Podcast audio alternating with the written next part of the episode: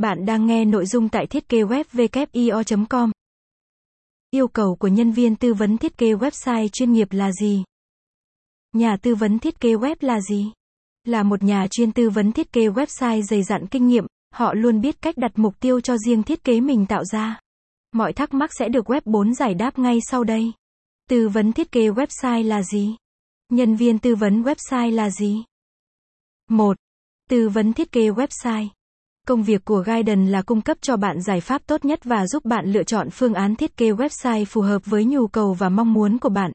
Khi bạn muốn thiết kế web sẽ được tư vấn các vấn đề sau. Cộng tư vấn chọn giao diện web, cộng tư vấn lập kế hoạch xây dựng website, bố cục, sắp đặt module. Phát triển và vận hành web cộng tư vấn tạo nội dung web chuẩn SEO cộng hỗ trợ quảng cáo trang web và tiếp thị trực tuyến. 2. Nhân viên tư vấn website, tư vấn viên.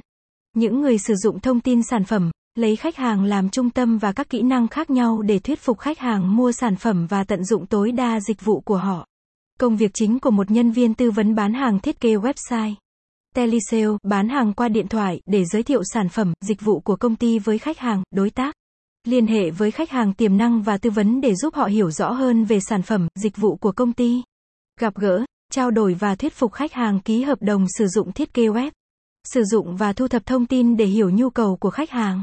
Điều này cho phép chúng tôi làm việc với bộ phận kỹ thuật của mình để phân tích, nghiên cứu và đưa ra các giải pháp tốt nhất cho khách hàng. Tư vấn giao diện web, gửi ưu đãi cho khách hàng.